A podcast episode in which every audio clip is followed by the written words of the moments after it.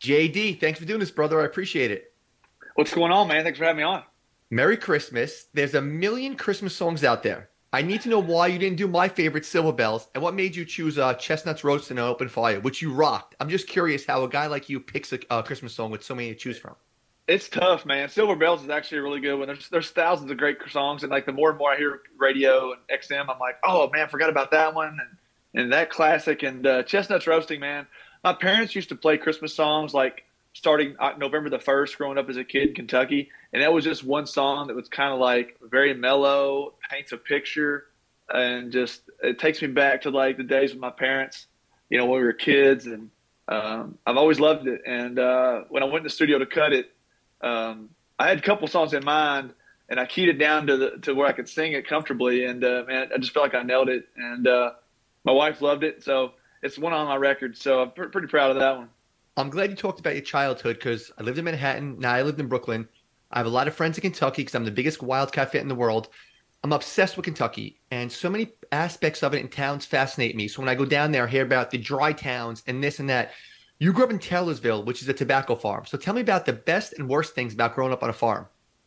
Well, I'll tell you, uh, the the best thing is, um, you know, uh, on the farm was just like whatever you worked in, you got to eat. Like so, everything grew from the garden, tomatoes. Uh, you know, we shuck corn.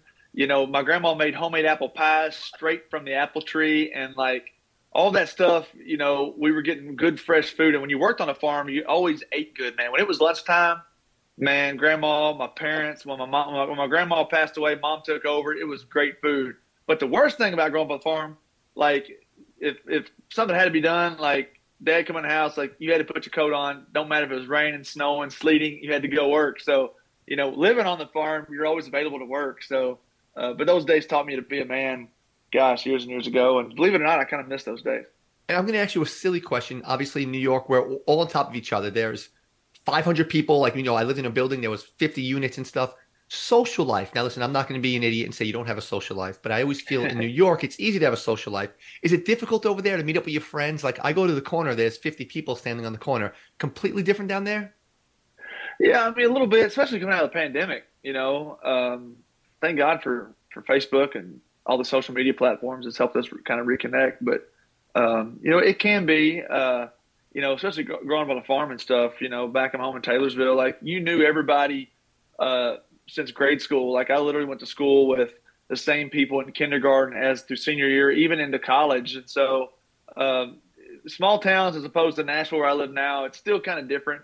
People are just weird, man, and you, you never know what's going to offend somebody if you're going to piss somebody off. Or, or maybe they love you for, for whoever you are, but you, these days you just never know, man. And I just I always keep my small town trait try to shake every hand and, and, and be uh, be kind to people. That's we're, we're doing this on video, so it's not awkward over the phone. You're wearing an "I Believe in Kentucky" shirt. You have amazing memorabilia behind you. Do we overhype our basketball teams? Do you believe in them? Because I'm going to sound like a horrible fan right now. I'm not believing in this team yet. It always can change come March. What's going on this year? Do we overhype the team every year? Is that the problem with us? I mean, maybe. Um, I, I'm definitely just like you live and sleep, breathe Kentucky basketball. I have since I was a kid. Um, you know, you think back to when Calipari was hired. Uh, we come in with John Wall. He revived Kentucky basketball in one season. We were spooled. Demarcus Cousins comes in, and then uh, you know you got uh, the Harrison twins, Karl Towns. I mean, you, you, I mean, year after year after year, and, and here we are. You know, uh, in, in 2022, preseason top five team, mm-hmm. and we just can't win big games. I don't know I just don't think Oscar is where he should be. I mean, maybe it's the injury, but I think he maybe got maybe he got a little lazy over break. Uh, he he's just not himself. He's definitely not a player of the year. Mm-hmm. Uh, he, he's definitely doing some big things, but I just think he could dominate. I mean, he's just not.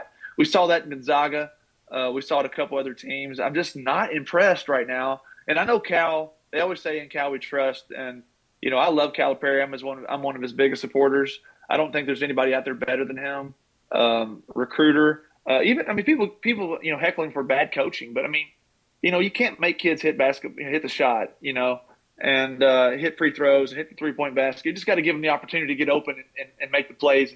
I don't know, man. I'm uh, maybe we are overhyped. I, am not sure. It, it, just it seems like I think my dad said it best. Dad said there's not much difference between the top 100 players this year in, in this in this time of age of basketball, and I think he's, I think it's true. I mean, players aren't like they used to be, and um, you know, I'm, I'm, not sure what's going on, man. I, am really nervous about them. It wouldn't shock me if Louisville come in and, and, beat us by one point on a last second shot, play the game of their life, and beat Kentucky at Rupp. It would not shock me. I'm hoping it doesn't happen, but uh, well, I have faith. Yeah, you mentioned uh, we're eight and three, but the three losses were for the you know the big games, the Michigan State game, the Gonzaga game, the UCLA game. Those are the big ones. You know, we were shouldn't have lost any of them. No, should the, not have lost any of them. Never, and and that's what's frustrating. You know, and I never, and I love the way I love following you on Twitter, and that's how you came on my feed. You never talk crap about the players, which I love. Listen, you and I are older. We're not going to talk bad about.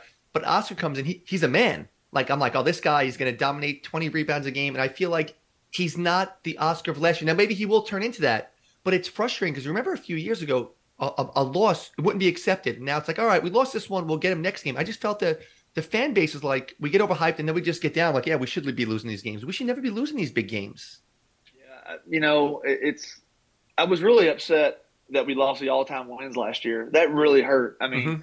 you know they had to take banners down at rupp. You know it's oh. just that should have never we, we should have never been in the position for kansas to ever beat us in that record. I mean, at one point i think we were like 15 games ahead. I'm like there's no way they'll catch up in, in my lifetime. 15 games. There's no way. Kentucky you know we win basically all our games. Kansas is you know, you never know. Well, then they win the title last year, and uh, it's like, uh, and then we lost that, and you know, I just feel like maybe Oscar's made his money. I don't know. I mean, it, it's like there's something out there that these kids just aren't over. It's just, it's just like I feel like they don't play their hardest. I mean, I look back to BJ Boston uh, when what two years ago.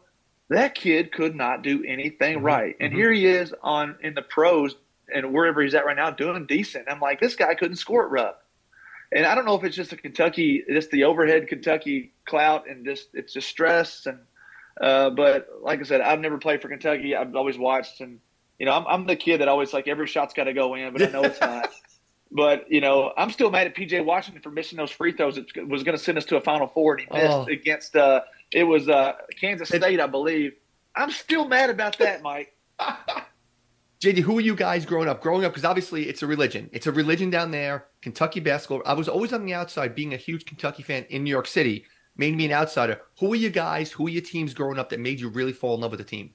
Uh, you know, uh, Kentucky. Uh, you know, growing up in Taylorsville, we didn't have a pro team in Louisville. The closest pro team was Cincinnati, was the Reds. Mm-hmm. So basketball, Kentucky basketball was it. There was no, there was no Indiana Pacers, nobody close. So when I when Kentucky basketball was on, that's who we wanted to, to idolize ourselves as players. I love uh, Kenny Walker's the first guy I remember.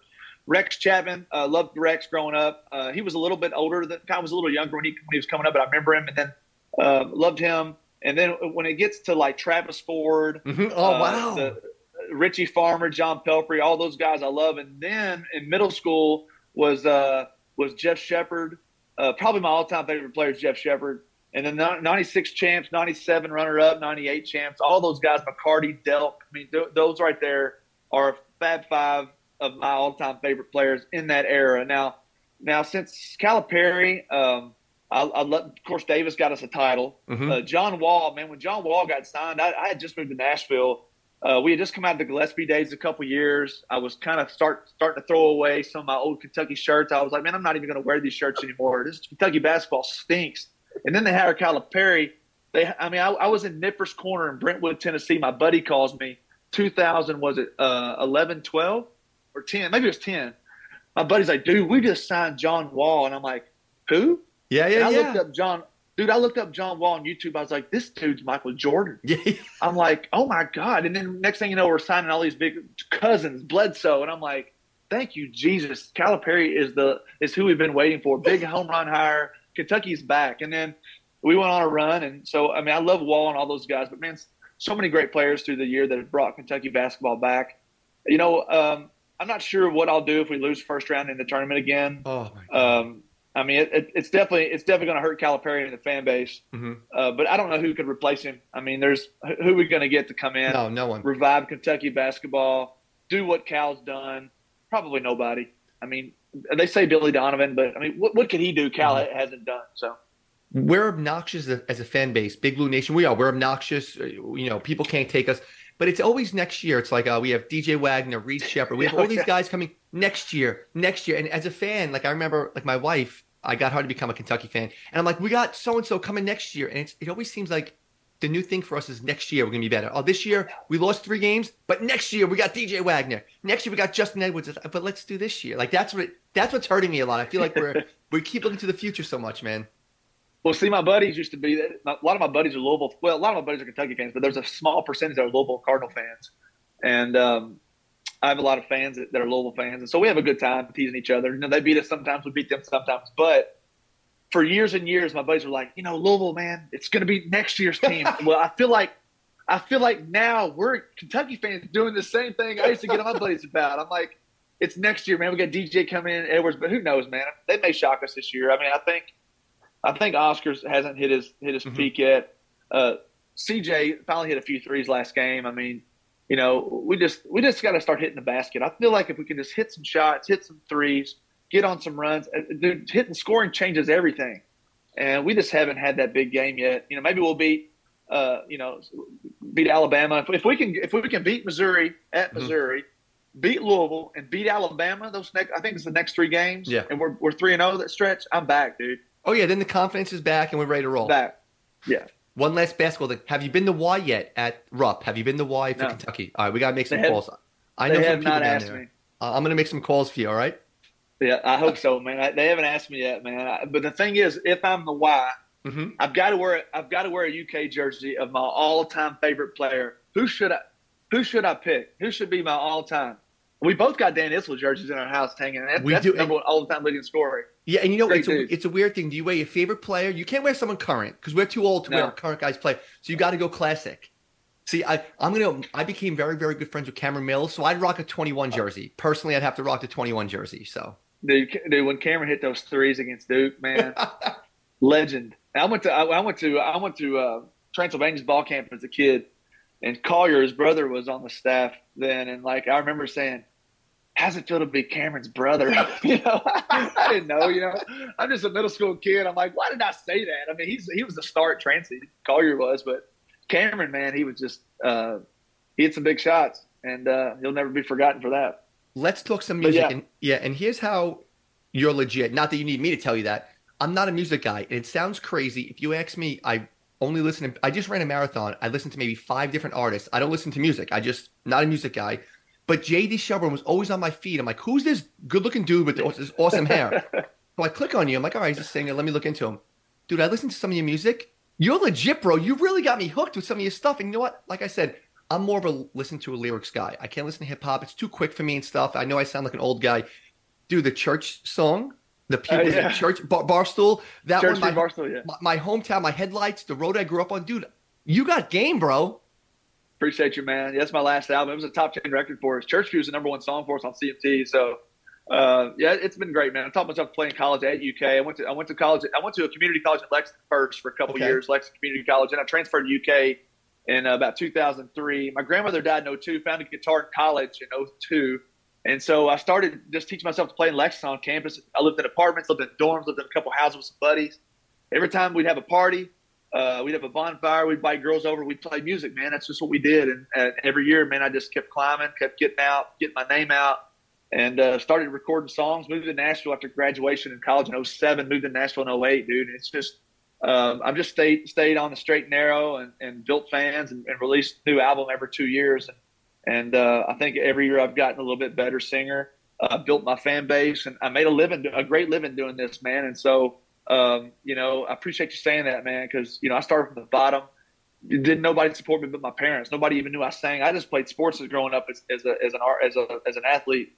Guitar fell in my lap and boom, and, and life changed. And so uh, appreciate you uh, digging into the music, those songs I've written, songs I've recorded, people I've met, number one writers I've lived next to. So I've got a crazy long story, man. Of people that's kind of I've been in the right place at the right time a few times, and and been able to write songs on moments I've lived.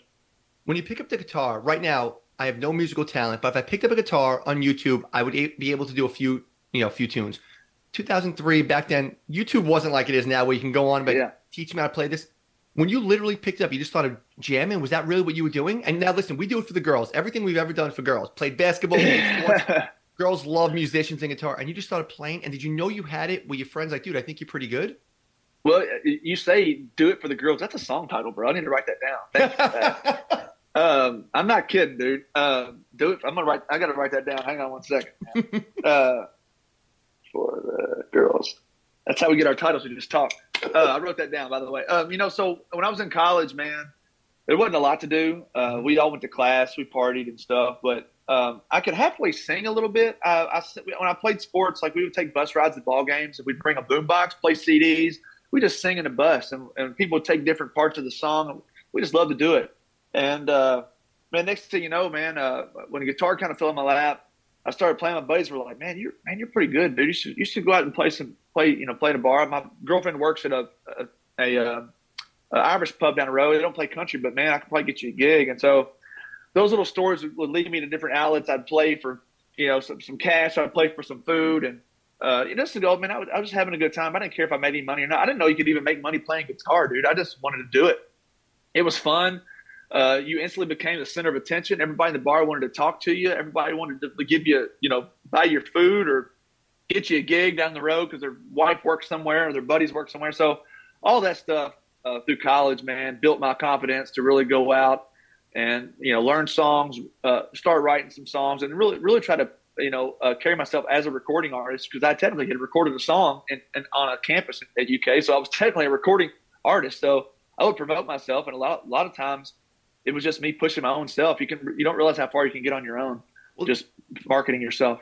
That's what I was going to ask you. How'd you hustle to the point where again now it's so much easier. Now you can have a podcast, text it to a thousand people, you get a thousand listens right there.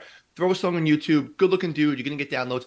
How'd you hustle so much to make it from Taylorsville, Kentucky to Lexington? Now you're in Nashville. That's like Nashville's the head of where country music is. How'd you hustle so much and people believed in you? How'd you sell yourself to these bar owners and these little club places?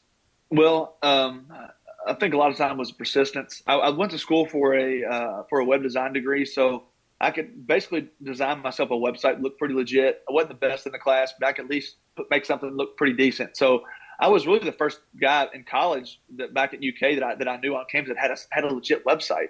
And so I would find any way I could to, to direct people to that. And I felt like if I had tour dates, people would think I was legit. And so any place that would book me, bro, uh, church picnics. I played my high school farm toy show uh, concert back in 2003. I mean, these are gigs that like were no pay gigs, but it looked good on my website. I mean, anytime there was an open mic every Monday night downtown Lexington called, um, it was called High on Rose. It was where High Street and Rose Street connected. There was, it's now a law firm because I drove back back going to UK game a couple years ago and it's a law firm. I was sad, dude.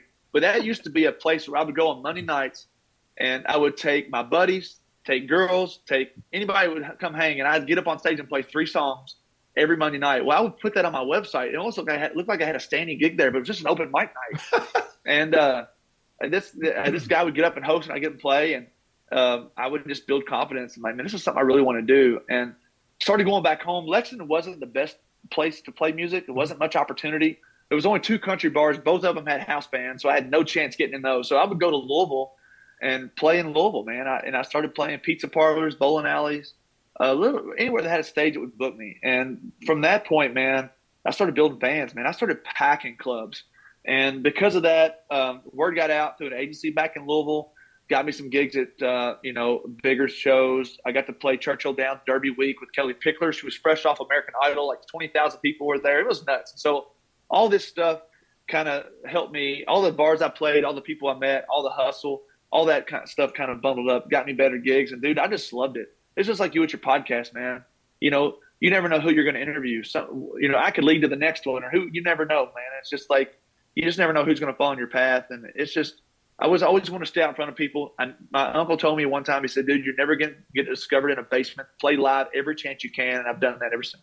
Your family, you said they were supportive of you. You're a college dude, web design. Now, like that's, you know, on the forefront of like technology. And you're like, hey, I want to be, uh, I want to sing they were cool with it to like go for your dreams, and if you fail, you have something to fall back on.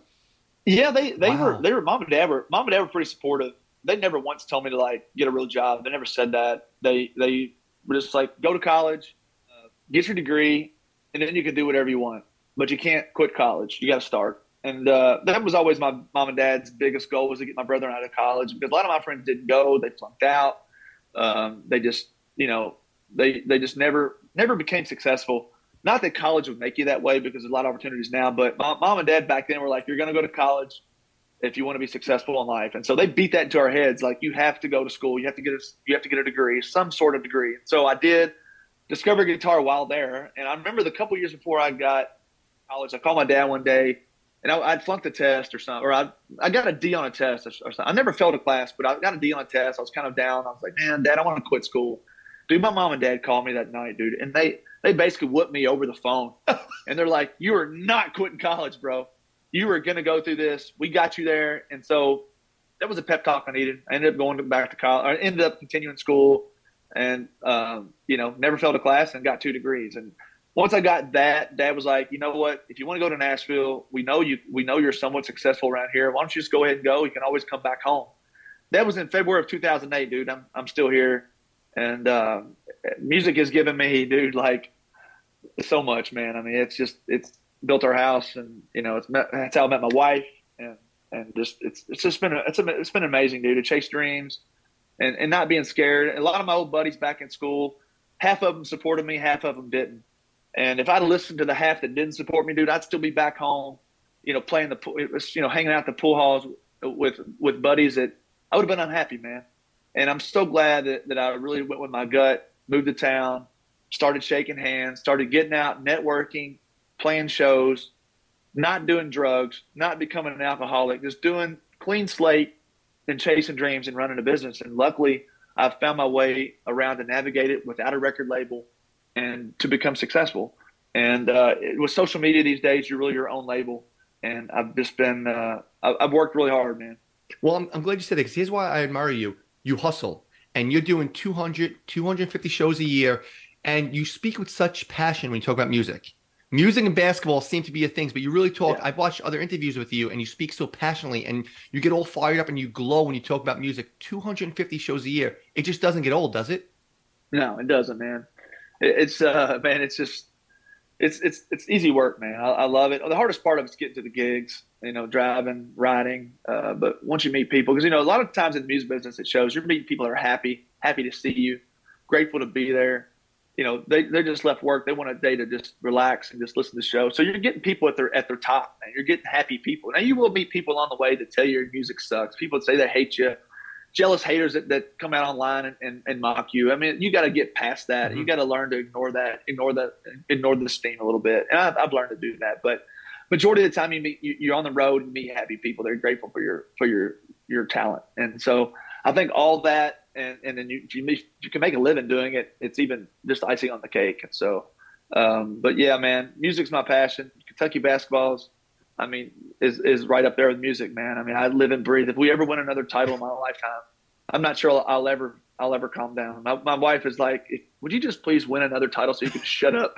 I was like, "I know, make that happen, please." I'm gonna. We we talk two things: the basketball and the music. You have such a loyal fan base.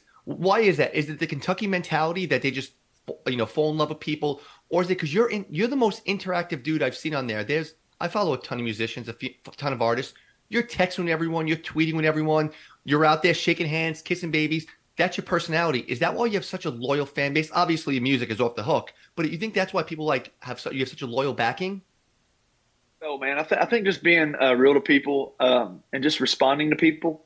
I know. I, I, will tell you how I, re- I figured this out. I'm, I'm, verified on Facebook, and so when anytime I respond back to somebody on my verified page, it's a blue check mark.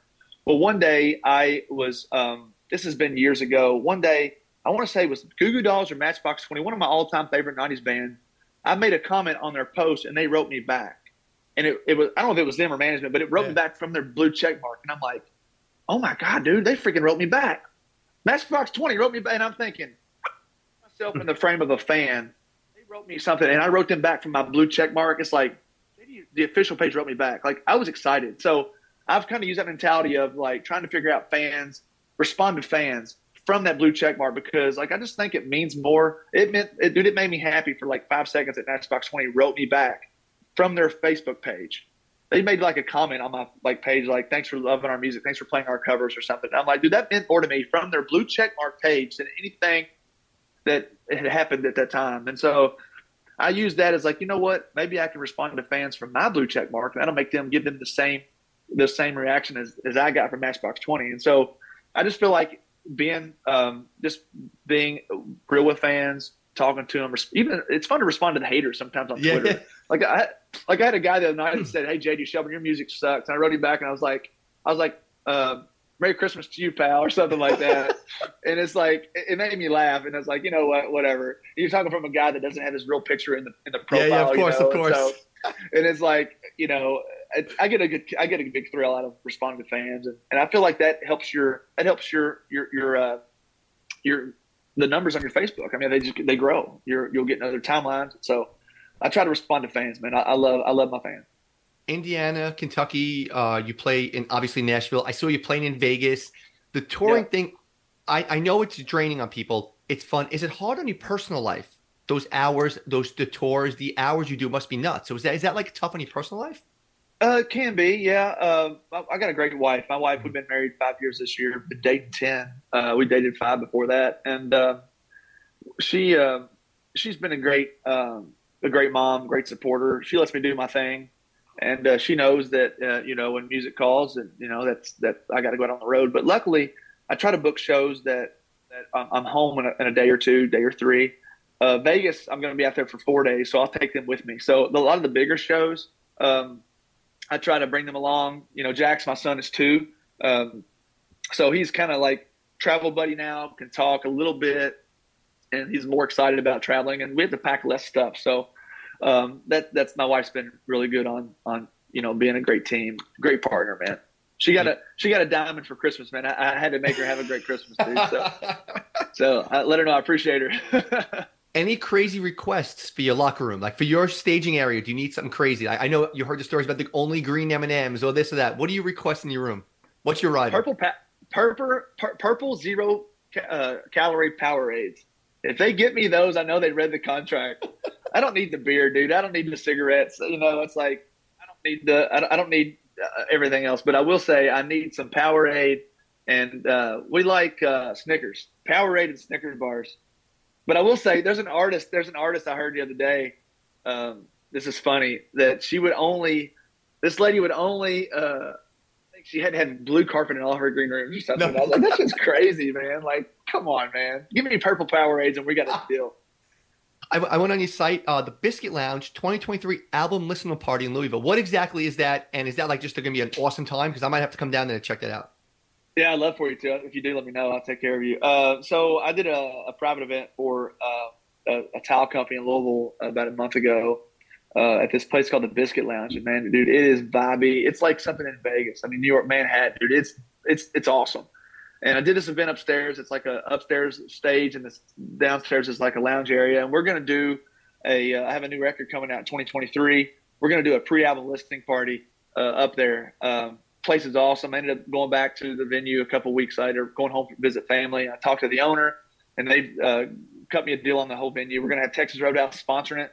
Uh, Texas Roadhouse going to feed everybody. I don't know if you, I don't know if you're familiar with Roadhouse if they're up in your way, but they're they're about 600 restaurants nationwide. They're a huge brand, and they're they're going to sponsor it. They're going to feed everybody on the first level, and uh, they're going to send everybody at the second level for uh, my album party, full band. So going to do it. It's almost sold out. I'm really excited about it. And uh, this place, dude, the Biscuit Lounge, dude, it is it's like something in New York City at the top of like the, the top of the rock, like where they film SNL. It's like vibey. It's perfect for a concert. So we're gonna be there in February. My gosh, it's almost here. Yeah, it is. I would say two months away, bro. It's sick.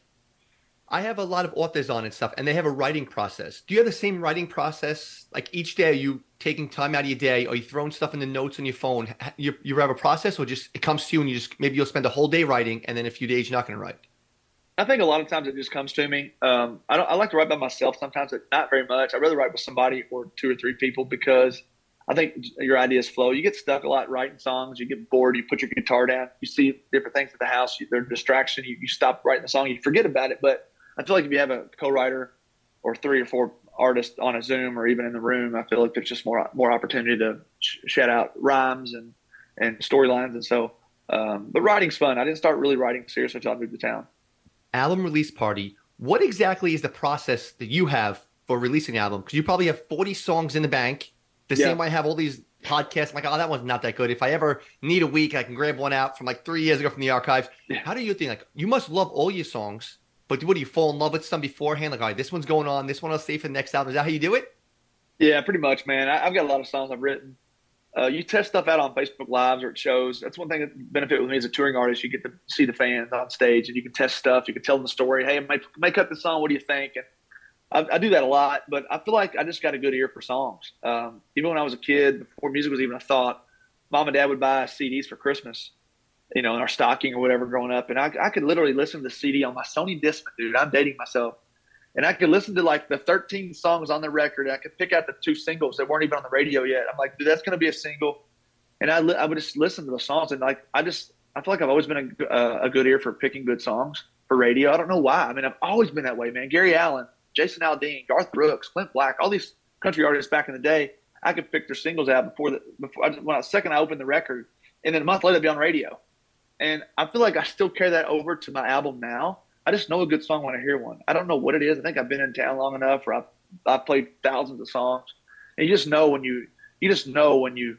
It's like a, a player for Kentucky. You just know that player is going to be good. You know, you knew the Harrison twins were going to be good. You knew John Wall was going to, you know, break records. You you knew it. It just you know you just know. It's the same way with music, man. You just know. You mentioned radio. First time, where were you when you heard, first heard your song on the radio for the first time? 65 South, Brentwood, Tennessee exit, three lane or no, four lane stretch. I was getting off Brentwood. My song comes on WSM radio, dude. I was in my white Eddie Bauer edition Ford Explorer, like Bose speakers. One worked, and like it was awesome, dude. Never forget it. That is sick. Wait, were you by yourself? You, yeah. You, it's funny. You want to be with people, but maybe you want to take that I moment know. by yourself, right? Like take it in, like wow. Now, yeah, it was a, it was a cool moment, man. JD, I'm a huge baseball fan. So I told a few of my Kentucky friends you were coming on. They go, bro, JD loves baseball. Ask him about Griffey. That's all they said. I go, well, tell me about it. Like, send me up. They go, no, no, just ask him about Ken Griffey Jr. I'm like, well, tell keep me. Keep talking. Keep talking. Yeah, I'm like, well, tell me exactly how I can set up the, you know, the conversation. Maybe I'll put a Griffey jersey behind me and like, dude, just ask him Griffey. you got the Griffey bobblehead. Dude, they're like, dude, just ask him Griffey. Okay. That is sick. That's the dream, having your own figure, isn't it? Really? dude, Griffey fan, bro. Oh my god, man, dude, I've been a Griffey fan since the Seattle Mariner days. I had his '89 Upper Deck rookie card. Uh, still got two copies. I actually have it. My, my actually Santa Claus brought me a copy of his '89 Upper Deck rookie card in about '91, dude. Wow. I still have it in the case. And then let's let's let's rewind about two years ago. I had a fan come to a show. He says, "Dude, I hear you're a Griffey fan." I'm like, "Bro, huge fan." He's like, "I got something for you." He pulls out the '89 Upper Deck, dude the rookie card. I got two of them. They're like 400 bucks a piece now. Wow. Gave it to me, bro. Huge fan. Huge. You know, like you got to ask him about Griffey. He's obsessed with him. Like that's so random. Uh, man, I don't know. I just love him, dude. I've, I have all of it. Remember the starting lineup figures? Of course, bro. Of course, I love them. I've got every single one of them at home. Still in the package. Huge, a huge fan, man. I, I, I got to meet him one time at a gig. He actually came to a, a Derby event in about 2017 at Jeff Ruby Steakhouse in Louisville, and uh, he was uh, this is a true story, man. I had I was there as, as, a guest, and they had a lot of celebs in there, and uh, I'm in the bathroom, bro, and uh, I'm in this I'm in the urinal, and I look over, dude, and I'm like, dude, Griffey's peeing beside me, dude. Come on, and I'm like, I was like, can you imagine peeing beside Griffey, dude? Like your idol? Like, what do you say? It's like you can't say. It's awkward, dude. It's awkward. You can't say anything. And I'm like, okay, I'm gonna I'm gonna go I'm going to make sure I'm going to wash my hands. I'm going to walk out. I'm going to stand by the door till he walks out. I've got a meeting. Mm-hmm. I don't care if he washes his hands or not, dude. I've got to be Griffey. I don't even care. And so uh, he comes out, man, and was the coolest dude, bro. Coolest dude. Met him that night. Took a photo with him, and but that was his icing on the cake, man. Childhood star. Met him. Weird, dude. weird place where I met him, but I, it, it makes for a great story. Dude, that's a great story. I guess that's why my boy's like, dude, I'm not gonna tell you anything. X about Griffey. So it's bobblehead meeting him in the bathroom. You were uh, two last things quick. One, how does it open? You open for ZZ Top. How does that phone call happen? Like, do someone make it happen? And are you just bugging out when you hear that? Well, um, I actually played a show for a, uh, a festival that's nationwide called D- Danny Wimmer is a concert promoter nationwide. He promotes rock shows, a couple country shows. He's, any festival he does is like brings like hundred thousand people. It's huge. I ended up meeting him at a Kentucky Derby event about four years ago, and he knew who I was. He knew I was a, you know, I was out hustling. You know, I was up and coming artist, had a lot of fans in the area. Knew I was popular in Louisville, we met. And he told me one day he was like, "Man, I'm going to book you for a country show coming up, man. Tourism in Louisville told me all about you. Keep up the good work." Well, a couple years that passes, I ended up getting booked for a for a show in Louisville. Uh, Tim McGraw headlined it. Played in front of tons of people. Man, actually, that's the photo on my wall right there. If you can see it. Yeah, that's Uh, sick. and a huge crowd, man. And uh, I ended up um, show great, huge turnout, man. Um, and then like a year later, I was in Gatlinburg, Tennessee, at a show, and I got a phone call uh, from from Danny Wimmer's team, and it was like, "Hey, man, um, you know, we uh, you've been approved to open for ZZ Top," and I'm like, "What?" And I was like, "Like the real ZZ Top?" He was like, "Yeah." And it's going to be in Louisville at the Waterfront Park. And I was like, "When's it going to be?" I'm thinking, "Dude, please don't have a date already booked." It was going to be on a Sunday. I'm completely open and uh, they booked us, man. And um, it, dude, it was it was it was unreal, man. They, it, just to be with uh, you know they sold 50 million albums, iconic. Dusty died three days after our show, so technically we were the last band to open for him. Whoa. And um, he wasn't feeling well that night. They brought him out in a wheelchair, and it was a it was a great night, man. I mean, it never on there. It was a, probably the pinnacle of my music career. Biggest thing I've done would be open for them, and so that's how I got it, dude. I was in a hotel room in Gatlinburg. I had played a show with this promoter a couple years ago, liked what he saw, and believed in my in my chase, and gave me a shot. When you mention Kentucky, it's basketball, bourbon, horse racing. You know that. Yet you, JD are the cover of the Tourism magazine. Isn't, does that blow your mind? Because when you think Kentucky, you're thinking three things: Kentucky Derby, bourbon, basketball, and yet you were on the cover of Tourism magazine. Is that, dude? That was bonkers, wasn't it? yeah, it was crazy, man. I uh, I got to go to the Capitol, and the, the governor, you know, uh, had a big press conference. Like they made me like, you know, the, the, the guest that day, and they had the unveiling, and my parents were there, my wife, her, some of her family, and a lot of friends, and some fans, and every news channel you could see. It was awesome, man. I mean, I'll never forget it. I mean, to pick me to be on the cover, and um, you know, someplace you're at the right place at the right time, and I feel like that was one of those moments. I got I got picked to represent the state that year. Uh, they picked four artists to tell their story, and I was one. And they took some photos that day uh, during the recording, and the photos they took were just awesome. And they, emailed me one day, my PR firm was like, "Hey, they're going to put you on the cover of the Tourism Guide." I'm like, "What's what? What the hell's that?" And uh, they told me it's going to be in like 400,000 hotel rooms, every convention in the state. I'm like, sign me up. And so it, it was the best promotion uh, that I, that I never had to pay for. I mean, it, it was awesome. I was, a- I was on the front and back. It's so sick, bro. It's a day after Christmas. I've kept you for 40 minutes, ready to finish up with some quick hit questions. Let's do it. You and I are at a bar in New York City. Who's the coolest person in your phone that if you texted them, they would text you right back? Uh, Jack Harlow. Great answer. That's actually really, that's a really good answer. Yeah. All right, I proved that one. What product does JD Shelburne use for his hair? Paul Mitchell hairspray, purple top. Oh, it's hairspray. You don't use gel or oh, no goo? I use gel, but I can't think of the name of it. It's like tobacco paste or something. But you gotta have you have got to finish it off with the purple top, Paul Mitchell, bro. Have to. Looking behind you, I see jerseys from Shaq, Dan Issel, one of you. Coolest piece of memorabilia JD Shelburne earns, uh, owns.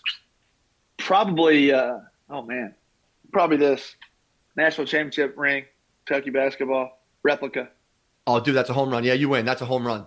Also have DeMarcus Cousins tennis shoes too. Wait, how'd you get them? You got to tell me the story how you got them. I was at a I played the I played the UK football uh, bash several years ago, and I was entertainment for it. And they had this big auction, and I bid on them. I said those are mine, and uh, I, I don't know what I'm going to do with them. They're actually in my closet right now. They're in my display case, but they're they're they got dusty, and so I got to clean them off. But I've got to sign two pair. I I need to give you the other one, dude. I'll give you the other one. There's two of them. They're both signed. And so uh, I'll I'll, have, I'll give it to you and send it to you you put it on your shelf. But they're in the they're in the closet. How about this? There's a million venues in the world. One venue in the world you wish you can play at. Grand Ole Opry. Hands down. Yeah, hands down. Wow. Okay. Okay. Now this is gonna be a generic one. If you can do a duet with one singer or band, who would it be? Probably uh, Tim McGraw. Just do one song with them, right? One song. I'm good. Oh yeah. And how about this last one? Last uh, show you binge watched. Um. Oh man, dude, I watched four episodes of no, six episodes of Jeffrey Dahmer. Sick. I couldn't. I couldn't finish it, dude. What, why? It was sick. I, it oh, was just, really? It was just like, dude, I, I couldn't get my wife to watch it, and it was never. It was number one on Netflix for a month, you know, for It- several months. It's and I was intense, like, I wanted bro. to watch it. It's intense. I knew he's. I knew. I knew not Dahmer was nuts, but I mean, dude, it was, it got to where they all the like the abductions happened and everything. They went through all that. I was like, I had to stop, man. It was just like, I, I, it was, it was bad. Before that was, um, we watched it. We absolutely loved it. Ozark, loved it. Ozark. Have you watched White Lotus? I know everyone watches White Lotus. Have you? What is that? What? No, what is that? Just try White Lotus or Sneaky Pete. I'm tr- um, my wife and I are watching Sneaky Pete now. Sneaky Pete or White Lotus are my two uh, shows for you to watch. Number one. White Lotus. And it, it's a weird. It's White Lotus. I'm like addicted to. Okay, is it like Ozark? Nothing like it. It's not even. It's no crime. It doesn't even have like a story. It's so hard to describe. It's like four rich people on an island, like on a resort in Hawaii. Just watch it. It's it's hard to describe. Okay. You, you'll love it. Okay, you got it. I'll start tonight. Now listen, not that you need me for anything. Just plug the next gig where everyone can follow your stuff and buy your merch because your merch you give handwritten lyrics, which I thought were the most unique thing on your website. So just plug where everyone can follow you, Twitter, the Facebook, the uh, Instagram, everything. Yeah, thanks for having me on, brother. I love your I love your attitude, your energy, your background, and what you do, man. But uh, appreciate you introducing me to your fans. JDShelburne.com will take you everywhere: socials, Twitter, Instagram, TikTok, Facebook. I got an online merch store. It will be sent out within the week when you order. So uh, download my albums. I've got I think five out right now. Got some Christmas songs. It's still in the holiday spirit. If you're still there, um, check us out. Follow us. I'm real. I love to respond back to fans and just become a become a fan because usually at the end you become a friend. So appreciate you, Mike, having me on. You've been a lot of fun, brother. JD, this was a blast. And one, let me jump on that. I'm not a fan of country music. I'm not a big fan of music. Listen to your stuff, and I've been binging it on YouTube, watching the videos. We'll talk about that next time, dude. It was an absolute blast, man. Pleasure having you on, man. God bless you, bro.